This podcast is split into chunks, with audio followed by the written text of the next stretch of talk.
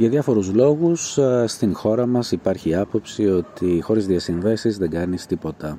Ε, αυτό είναι και ο μεγαλύτερος εχθρός της ευτυχίας και της επιτυχίας και φυσικά διαλύει εντελώς την έννοια και την αξία της λεγόμενης ψυχρής κλίσης.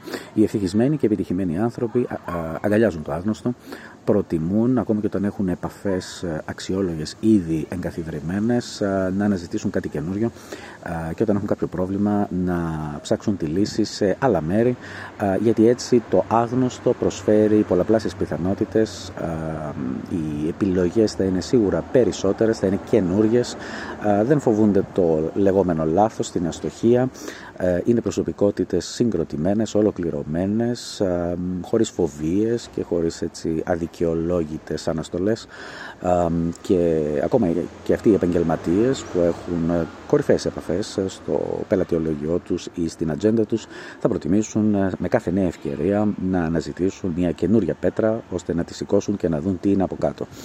Στην Ελλάδα για διάφορους λόγους, πολιτισμικούς κλπ.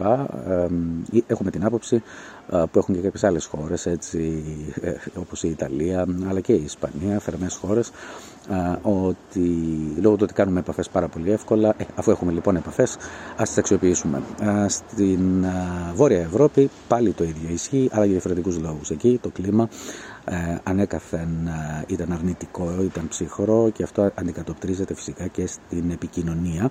Ε, ο κόσμος δεν, είναι τόσο, δεν έχει τόση άνεση στο να δημιουργήσει νέες επαφές και έτσι οι πεπατημένοι και το να ακολουθήσουμε την μέθοδο των συστάσεων και να πάμε συστημένοι κάπου παρέχει μια συναισθηματική ασφάλεια. Αυτό που προτείνω εγώ σε όλους ανεξαρτήτως επαγγελματικής ιδιότητας ή προσωπικών επιδιώξεων είναι να μην πηγαίνετε συστημένοι ακόμα και όταν μπορείτε.